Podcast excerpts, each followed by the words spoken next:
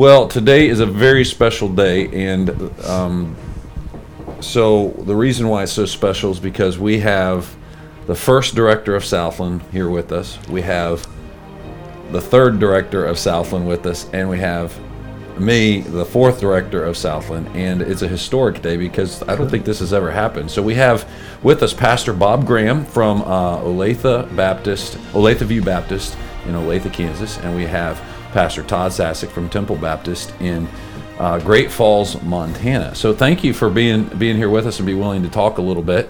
And just why don't you, as we start, just introduce your family. Tell us a little bit about your family, and we're going to get into talking about some Southland stuff here in a second. So we'll start with you, Pastor Graham.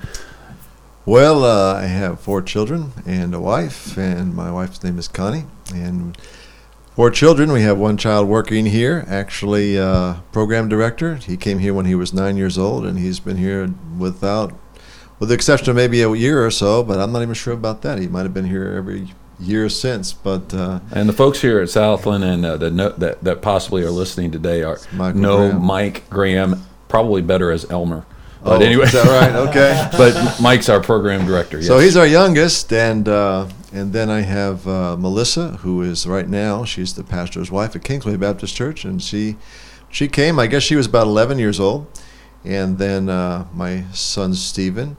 Stephen worked at Tri-City for 10 years, and so he's in Lee Summit. He's up there by us, still active in a ministry, and then we have my son Brian, who's the oldest. And Brian, when he came, I think he was about, I guess he was about 13 years of age when he came here. And so he's a camp director in Alaska, and he's a chaplain for the Alaskan State Troopers and also assistant pastor up there in Fairbanks, Alaska. So that's our family as we originally came. How many grandchildren do you have? We have 16. 16 grandchildren. Sure do. Wow. That's fantastic. And 10 of them are down here. So we have 10 here and 2 up in Kansas City area, and we have 4 out in Alaska. And what a blessing. And how long have you been pastoring now at Olathe? 20 years, actually. I just celebrated our 20th year. And when you left Southland, you went to Olathe View. That's correct. Well, yeah. we went there. We were looking to start a church. And as a result, there was a church that Eagle Heights Baptist Church was basically given the church leadership or responsibility. The church was folding, and so they asked Eagle Heights to help them out because they couldn't exist anymore. Mm-hmm. And so we were looking for a church plant situation. We were actually in St. Louis looking for a church plant situation. We had 2 people ask us to come on over and visit them in Kansas City, and so we went over there. And when we went there, we already had our full plans of going out to start a church in O'Fallon, which is on the west corridor of St. Louis. And so we went there, and some folks said that, hey, there's a church here in Olathe, and there's several of our people think you're supposed to be the pastor of it. And so I said, oh, really? So at any rate, long story short. That's how the Lord landed you there. That's right. So we looked for a church start. It was pretty close to it. We had 5 people that were there. 4 people were retired. And 5 people voted us in, and so we had that was our church replant, yeah. I guess you can say. That's wonderful. And Brother Bob Graham's church family was just down here, several of them. There was 31 from Olathe View here during this week to do some work projects for us, and that's something that you guys have done several times for Southland, and we were really appreciative of that. And also Pastor Graham is our speaker for our men's retreat this coming week, so that's why Pastor Graham is here. And Pastor Todd Sasek, Brother Todd, and his wife Melanie were our couples retreat speakers for the last week and this week, and so that's why they're down here. Tell us about your family and a little bit about how the Lord led you to Temple Baptist. Well, thanks, Mike. It's glad to be back in Southland. It's a little surreal pulling back onto the property after 11 years, and exciting to see how much has stayed the same, yet how much has changed. And super excited to see what God is doing here. We've been now in Montana for almost 11 years. April of 2009. Took over as senior pastor at Temple Baptist Church in Great Falls. All five of our daughters were there with us for a while. The two older ones had been gone out of college, and but they came back. They're all, now the three oldest ones are married. Jessica, of course, we're now known more for Jessica than she's known for us, as she traveled with the PETA team for 6 years, and she married Lance Souza. They live there in Great Falls. Jessica actually is a nurse now. She went back to school, and Lance is a police officer with the Great Falls Police Department, and very heavily active there and in our ministry. Jacqueline, daughter number two, she married Joe Sanfilippo. Jacqueline has been very successful as a office administrative assistant for a couple of large companies, and her and Joe now. Joe's a captain in the Air Force. He's in the nuclear division and down in Cheyenne, Wyoming, and they're expecting their first child, our first grandchild, September of this year. Super excited about that. I guess we're old enough to be grandparents now. Josephine, number three, she is also a nurse. She's an ICU nurse. She married Jeff McCurdy. He's also in the Air Force. They just got transferred over to Offutt Air Force Base over in Omaha, Nebraska, and they'll be stationed there for 2 to 4 years, I believe it is, and Josie just got hired on as an ICU cardiac specialist nurse there, and they're excited. They just got married this past August, and so they haven't been married a year yet. Julia, daughter number four, who, you know, her formative years were here at Southland, and as a youngster growing up with your kids, and so many fond memories of, you know, her favorite things still today are turtles and frogs, and she developed that love from Camp Lake. Julia's a junior in studying biology over at Pensacola Christian College. Her long-term goal is to ultimately, Lord willing, be a veterinarian, and just praying for God's will concerning that.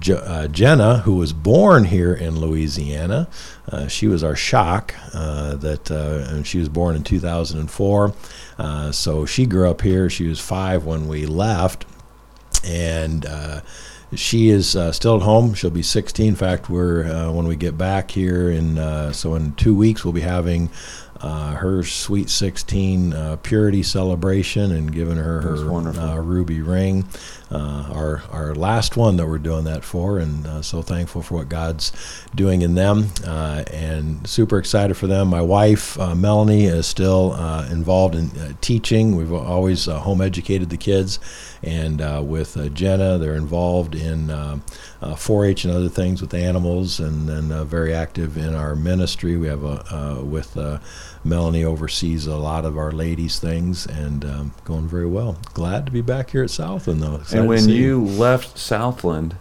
that's quite a move to Great Falls, Montana.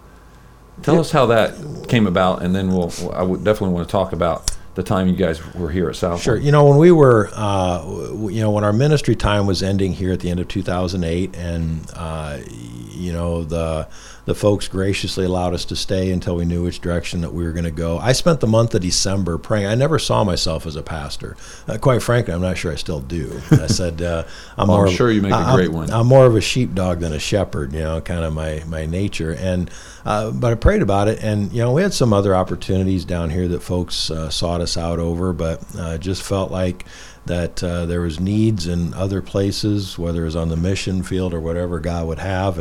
And I had two different people, neither one that I knew, send me information about a church in Montana that was looking for a pastor, and so I sent an email and started the communication, and everybody asks who we knew in Montana. I said, God's the only one we knew in Montana, and we went and candidated, and Lord saw fit to call us. And you've been there how long now? It'll be 11 years this April. Mm-hmm. That's awesome. Well, it's amazing to me how God shapes people's lives, and we don't have time today to talk about all of our life, you know, but each of these men have a special testimony even prior to coming to Southland, and it's neat how God how God shapes our lives and takes us different places. But what we want to do is just talk a little bit about Southland, because I know the people who will be listening to this will be interested to know that about some of the history and some of the things that you all have experienced in Southland. And I want to say at the very start of this is for the glory of God. Anything good that has happened here at Southland is all to the praise of His glory, and we ought to reflect on the works of God. Yep. And so I, for one, want to say thank you to these men for paving the way for Southland Christian Camp, because the sacrifices and the efforts that they and their families have made are the reason, in part, why we are able to continue here at Southland. And I'm going to start with you, Brother Graham, because you were the first director of Southland Christian Camp, and many people know this. And if you're interested in more history, you can go to our website. There's some information about the BMA ministry here and a full rundown of some history there. But I want you to speak to how that came about back in the early 90s. I'm going to let you talk about it share with us the starting point, what that was like, and just I'll filter in with a few questions here and there as they come up. But tell us about how that came about for you. I might have questions too. Well, it was, I was 35 years old, and I went to my pastor. I was an assistant pastor a youth pastor for 12 years. I was 4 years in California, 8 years in South Louisiana. And so I went to my pastor. I as assistant pastor, I'd done everything. I was bus director, youth director, music director, buildings and maintenance. And I did all that an assistant pastor, and had experience in that. And I figured 35 years of age, I felt like God was stirring the nest, and it was time for me, if I was going to go into a senior position, that it was about that time in my life. And so I really sensed the movement of God in that regard. And so I said to my pastor, I said, I really feel like the Lord's going to be moving me somewhere. And he said, well, where do you think He's going to move you? I said, I don't know. I'm not trying to plan my life. I said, that's up to God. I just feel like... And this was all prior to... This was prior to me knowing anything about any opportunity here at all. And so so he said, well, Bob, he says, you'll be gone in a year. I said, well, I'm not making any proclamations here. He says, no. He says, I asked you for 5 years and you gave me 8. And he said, I knew this day was coming. He says, you'll be gone in a year. 2 weeks after that, Tom Farrell called me up. And Tom Farrell said, hey... He says, I got this opportunity that's come up. He says, and we thought about you. And I said, what is that? And he told me about the fact that the camp was given to Tri-City. And he says, and we think that you're the guy. Now, I went to the Wilds. I used to take my kids, the teens, to the Wilds. And as that was where I met Tom Farrell and Ken Collier and the folks at the Wilds. And actually, when I was in Southern California, I used to go to camp at Ironwood. And as a matter of fact, we were active in the camp ministry out there with Walt Brock, and we actually, our church made their first Ironwood sign. We made a sandblasted sign for Ironwood and put it out there. And so I used to go to the youth conferences there. And there was a real sense in my life where I felt like my youth ministry was just, I was trained in a philosophy that was not productive. And I was looking for something that would work a whole lot with more... Something more deep. Not just deep, but that had fruit that remained, Substantive. And so I met with a guy named Joe Kiefler he was a counselor at Ironwood. And Joe said, if you ever get out east, he says, you need to go to the Wilds. He says, some great people out there. So when we moved to South Louisiana and became a youth pastor out there, I took my kids to the Wilds, and so it was there that we began to develop a relationship with the staff at the Wilds, Tom Farrell for one, and then also we met Bill Coffey, who introduced us to proteins, and so we got into the protein program, which really helped develop my whole youth philosophy and how to work with young people and develop young people for the sake of, giving their lives to Christ and going into the ministry and such. And so those 8 years in South Louisiana were really formative for me just in developing my youth philosophy and how to really help people to grow. And as a result of that, we really saw some things happen. We had a big youth staff. We had a bunch of kids. Kids were going to the ministry, and it was exciting to see that happen. I was also in charge of of youth rallies across the Mid-South, Mississippi, Louisiana, and so I had a number of churches that I had orchestrated these youth rallies with. Well, I invited Tom Farrell to come and be a speaker for one of the youth rallies. And so between going to the Wilds and having Tom speak with me, that developed Tom's understanding of me and me mm-hmm. of him. And also Tom was at Tri-City at that time, and so that was the link right. between us and Tri-City, because I knew nothing of Tri-City prior to. All I knew was Tom. Right. And it's neat how God orchestrated the decisions that you know, the guy to talk to at Ironwood, and then for you to go to the Wilds, you met Tom Farrell there. Tom Farrell then is the source of really understanding of what the camp needed at that time. It's like the old hymn, you know, Jesus led me all the way. And, yes. And that's we are very confident that God's a sovereign God. He knows Amen. Where we're supposed to be going and where He's leading us, and that was part of the whole leadership part.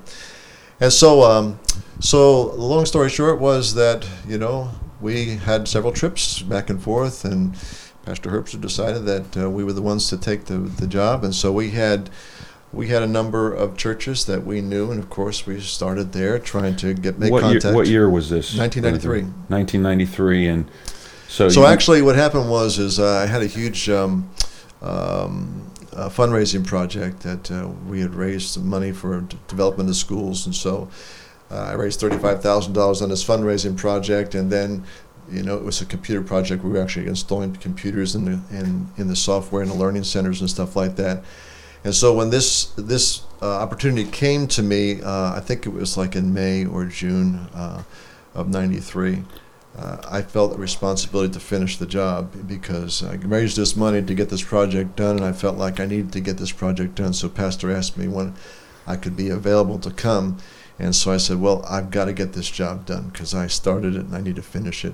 So I couldn't be available until August. And so that's when we officially came on. It was in August of 1993. And what was the camp like when you first visited it? Because had it sat empty? Oh, it was a mess. Yeah. Can you describe that a little bit? Well, everything was a maintenance project. Everything was run down. Everything was like BMA had... it was no longer able to sustain itself. And BMA, for those that are listening, is the Bible Memory Association. Correct. They're the ones that built and founded the camp back in the Great 1940s. Ministry back in the day, but the Christian school movement with its memory programs and, you know, and some other issues actually made it so the organization was, you know, didn't thrive at that particular time. And so I think they were just doing all they could to keep things afloat. Well, I believe 3 camps at the time. This was just one of 3, I believe. Right? Well, they actually had 6 or 7 camps mm-hmm. when they were in the heyday. They were down to the last 2, and they offered this. They offered one to another ministry, mm-hmm. and Pastor Herbster and Tri-City were able to take this one here. This is where it all started, though. Right. It all started right here. This was the first camp. Right. And to those that are listening, this interesting note that the son of the founder of BMA has an organization called Scripture Memory Fellowship, and they have, for the last 6 years, come and utilized the camp, mm-hmm.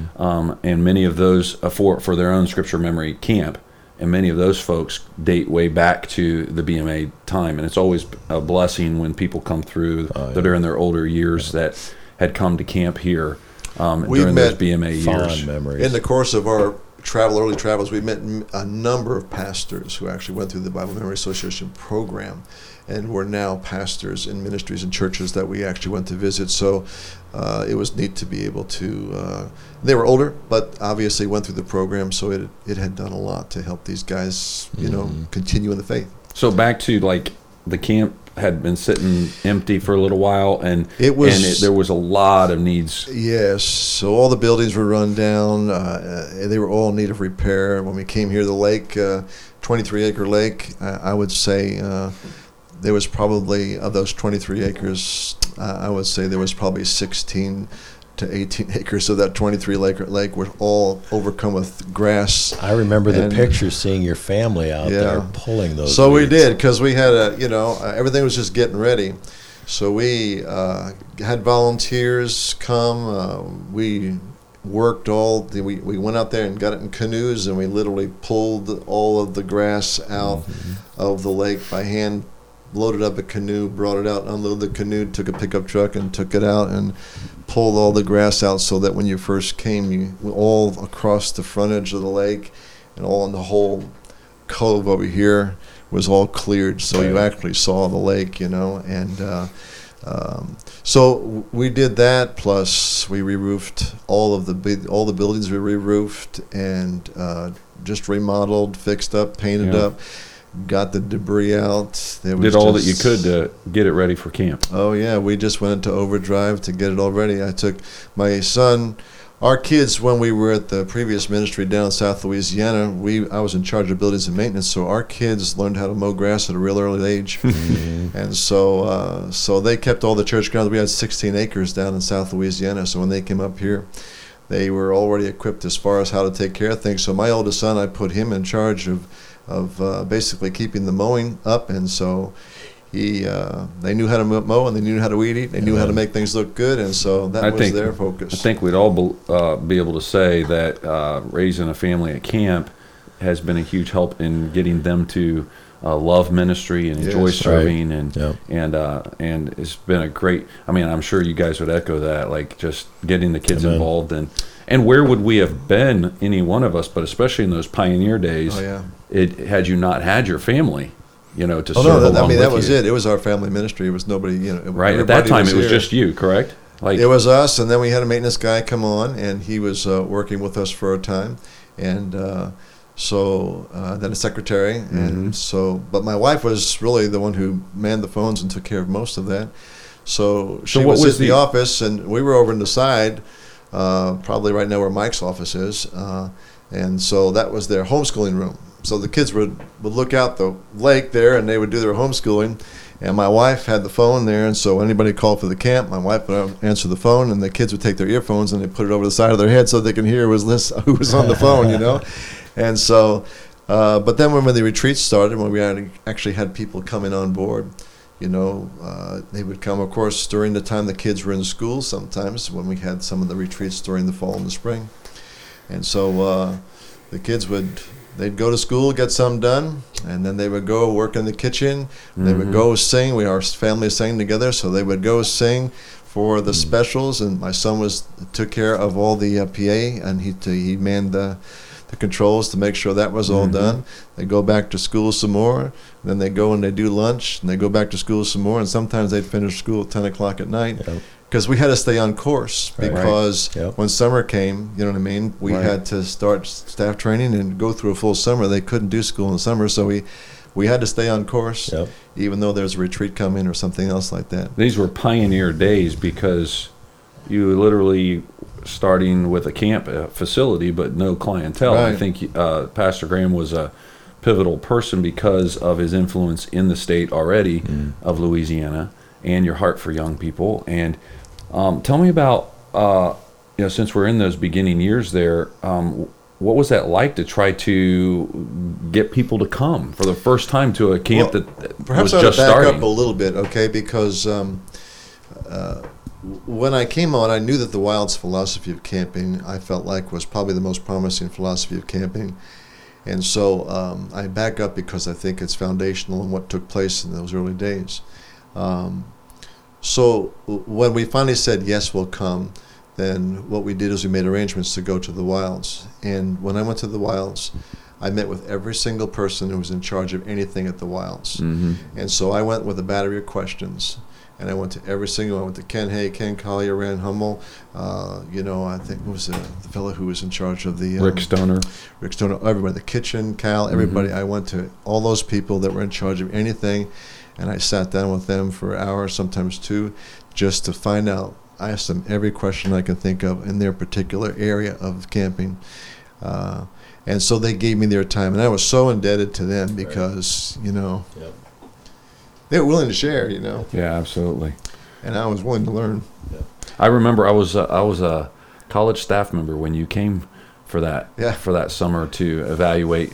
I wasn't evaluating, I was learning. I had gone to camp, I was in all the camps and all over the place, you know, but like I said, I believe they had the premier philosophy of camping as far as my experience was concerned. What made the difference in that philosophy that you feel like was why you wanted to structure the philosophy here? Because they had taken the time to train their counselors, and I looked at camp like you would a contractor, a turnkey job.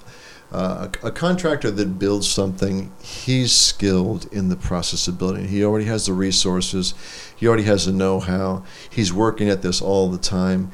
He knows how to make a building or how to make something work and function properly.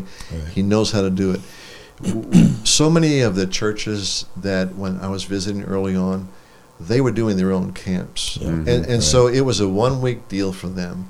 And they were sincere as they could be. They had hearts that wanted to see people change, but they simply couldn't do what an experienced camp program with the philosophy that was already in place, with workers that were trained, with it's basically, I looked at it as, we can do more for your kids in the week that they have camp than you can do, because we're doing this all the time. Right. So we know what activities work and what activities don't. We know how to keep them safe, and we know the properties, because we're here all the time. Mm-hmm. We know everything about this, so we can give you the best camping experience that you can have. The 52nd week principle. So that was what I needed to sell, but I basically got that from the Wilds. They were so instrumental, because I went to the Wilds, I went to Northland, I went to a number of camps all over the place, gathered from all of them. But the Wilds was really the one who I was able to spend the most time with. Mm-hmm. And Ken Collier, Ken Hay, and all those folks just gave me all kind of time. Ken Hay told me this. He said, "Bob," he says, "you need to be Mr. Philosophy." He said, "You need to go around," and he says, "you need to have the philosophy of camping, the philosophy of how this is all supposed to work. Mm-hmm. And then you need to impart that philosophy to the people who follow you, and they carry it out." And so I'll never forget those words, you know.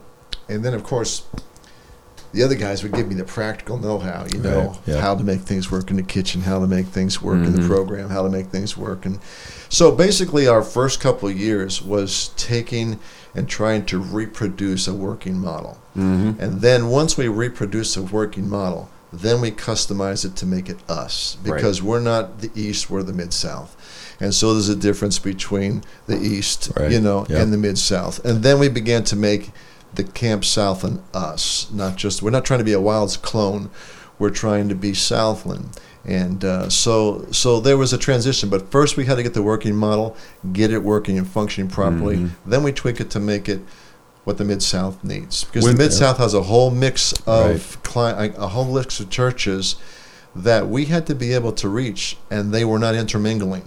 Exactly. And so we had to be able to cross those lines, and do so being wise as a serpent and harmless as a dove, per se. We're providing something that we felt like was a high standard.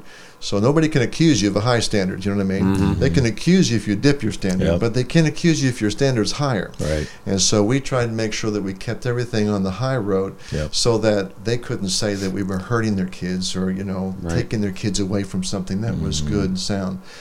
They didn't necessarily come agreeing with some of the standards that we had, but they couldn't object to, or they couldn't criticize the standards, because they weren't, something that was going to bring any kind of reproach upon their ministry. Yeah, and what was that first week of camp like, when you first had camp? You remember the first week. Tell us about... Well, I'll tell you, some of the early camps, of course, we had some rental weeks. Was that in 94, the first week that you did? Yeah, well, actually, we had some retreats, that were kind of... in the fall of 93, correct? Yeah, a few, but for the most part, they were Tri-City coming down and having a leadership camp. But summer camp did not start until 94? 94, okay. Right. Mm-hmm. So we got here in August of 93, so the camping season was pretty much behind us there as far as summer camping. So we had leadership camps, that we early on, and basically they were coming down just to populate, you know what I mean, and have a place to meet. But when we got into the summer of 94, again, the Wilds was a great help, because I gathered staff training manuals from all these different places. And so that gave us kind of a foundation to produce a staff training week. This is what you incorporate, and this is what you have. And that's why we still use a lot of that same material. Right. So we started it, then we tweaked it. You know what I mean? So that's how most people do anyway. You get a foundation, then you build upon the foundation. The camp word. That's right. Yeah. So so that first summer, I remember some of those camping weeks. Of course, I think everybody understands this. When you're starting off, you got people say they're coming and they don't, And I remember one week we had a junior camp, and this was in the first summer. I had 21 kids. I had more staff members. I think I had like, you know, probably 30 some odd, even 40 staff members, and I got 21 kids for camp. And I'm thinking to myself, oh, my soul. These kids, you know, they come to camp and they got 21 kids running around. And that does present a lot of challenges when the camp is that small. It does. But I thought, you know, oh, you know, the Bible says despise not the day of little things, you know. And I was despising the day of little things because I was thinking this is not going to be a great camping experience for these kids. Yeah. And yet, you know, some of those kids came back every year of their camping lifetime, became staff members, became pastors, became, I mean, I know kids from that first week that have gone on and have literally are serving the Lord today because they were part of that 21. And some of them said that was the best camping week that they had. And that was instructive for me because I thought, you know, 21 kids, they're not going to have a great time. Never underestimate. Yeah, they didn't care. They didn't care about numbers. I did, but they didn't, you know, so. Now, moving to Todd for just a little bit, and then we'll come back to Brother Graham, but tell us how you came to Southland initially. Did Brother Bob hire you to come down, or tell us about this experience? I mean, and I know that there was a time frame. There was Adam Godshaw was in charge. Because what was your last year? When did you leave here? Summer of '99 actually was my last summer. Then I finished out all the fall retreats. We restarted the church up in my first Sunday was Thanksgiving week of 1999, November. 99. And Adam Godshaw was here, who was an assistant up at Tri-City under he was Carl Herbster, your dad. Adam was here during the summers, but then during that time, he stayed through the fall. Yeah, that's right. And then Adam stayed here through 2000 and into 2001, but then you know, it was funny to me when we first came, when I found out that you guys came in 1993, August of 1993 is when we moved to Wisconsin to go to Bible college. I had got saved in 1991, surrendered to the ministry, went to Bible college in August of 1993, the same time you came and started this. And then it was, so we went to Bible college at Northland, and I was an older student, and I was in my early 30s when I was getting done with Bible college, and it was Tom Farrell and your dad and others and folks at Northland that were telling me that I needed to go on for seminary, and I know I'm too old. I need to get out there and get going, and they kept encouraging me with, no, you need to get your tools sharper and to be prepared. And so we sought and prayed the Lord. Well, then we ended up moving to Kansas City and going to seminary, and that was in 1997, the fall of 97, or the spring of 97. And when we went there, the philosophy of the seminary was everybody had to work a secular job, so you knew what it was like for, you know, the layman to have to go to work and make it to church and everything else, and you're still required to be there. And for me, I said that I was, you know, my whole life was in secular work. I had plenty of experience in that. I needed more experience in the church, but there just wasn't anything there. And so I was working a construction job while we were there, and it was the fall then of 97 when you know, Pastor Herbster approached me and the staff about coming on and taking over the maintenance and custodial, and you know, becoming the buildings and ground supervisor.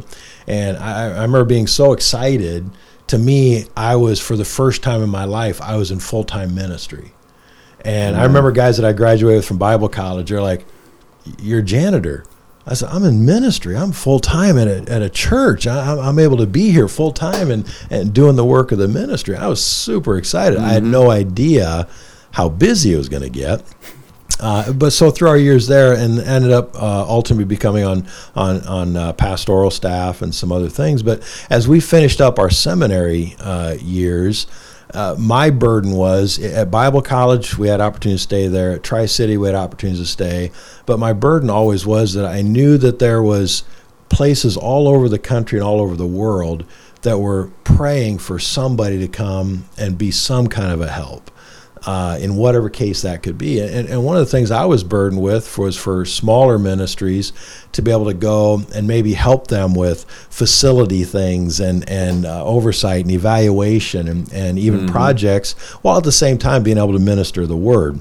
And so we were burdened to do that, and I shared that with Pastor Herbster, your dad, and over a period of time. And then he just asked me one day, and I knew at the time because Adam and I actually shared an office at Tri-City, and then Adam had moved down here, and he had asked if I would be interested in basing out of Southland, helping out with that very thing here, buildings and grounds and that kind of stuff, and then traveling and doing whatever. And so my wife and I, we came down and visited, and the Bowens were here, and Ed Senior, and they're only here for a year, but I felt like you knew them for a lifetime. Yeah. They're just great folks. Yeah, great folks. And so when we came down and visited, and just my wife and I prayed about it, and just felt like this could be a good option. It was a tough. What year was that, Todd?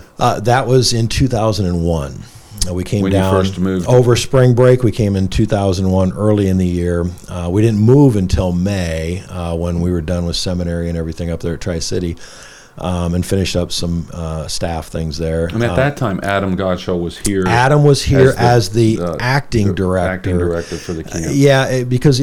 And even then, even though Adam was the director, he made it known even publicly that this probably wasn't his long-term thing. Which was fine. And it wasn't anything that it was ever in my mind.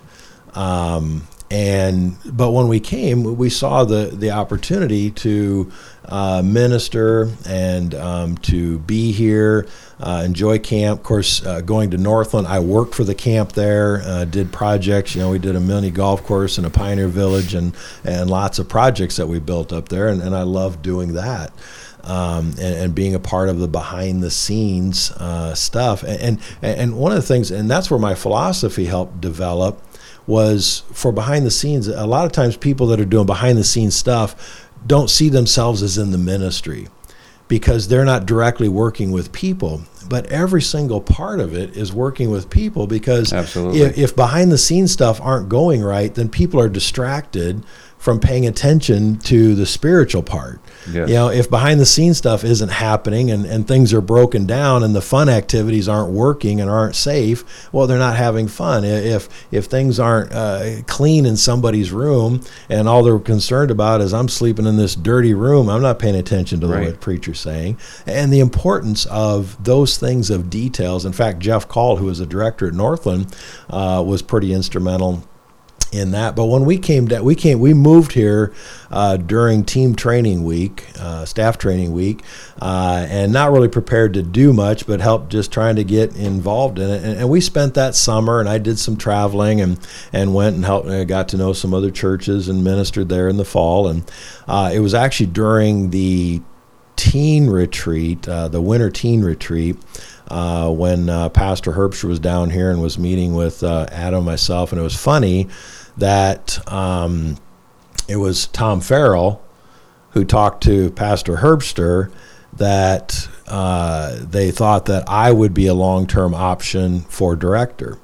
And I say that it caught me off guard because, and I said, if they would have asked me that before when we were leaving Tri-City, when we were leaving seminary, I'm not even sure how serious I'd have prayed about it, because I never saw myself as a camp director or the leader of a ministry. That just wasn't who I saw me as being. Mm-hmm. But after being here for a summer, how God prepares, after being here for a summer, I saw what a great way in that position to minister to churches, to minister to people, not just campers, but to college kids that are coming, and have a broader realm of influencing people. And serving churches, from the very beginning of the philosophy, God ordained the local church. And, it's not the camp or the college or anything else that God implemented. We're here as that help to be that Aaron and the herd, to hold up the local church to carry on that ministry. And that was very challenging and a blessing to me, saying we could see that, but I didn't see it until that conversation started to happen. And what year was that? Was that 2002? No, that was we came in May of 2001, and December of 2002 is when this happened. So kind of the transition, and Adam Godshaw was still here, and so we transitioned through that next that next spring into summer. Adam stayed on doing the program and everything all the way through the next summer of 2002. And he, still kind of handled all the recruiting and all the program related things. And as I was getting, on the inner workings of a lot of things and building. So we have Pastor Graham was here from 1993, the start of the camp, to 99. And then there was an interim period there where Adam Godshaw was overseeing the camp until from 99 till 2002. December meeting and then 2002. Mm-hmm. And then what year was it that how long were you here, Todd? Then December of 2008 was the end of our official time here, but we didn't move until April of 2009. And so your ministry then was transitioned up to Montana, where you are currently. Yep. So, I mean, when I sit here and I talk to you men, it's such a blessing to just think about what God has done in your lives and in the ministry that you had here. Mm-hmm.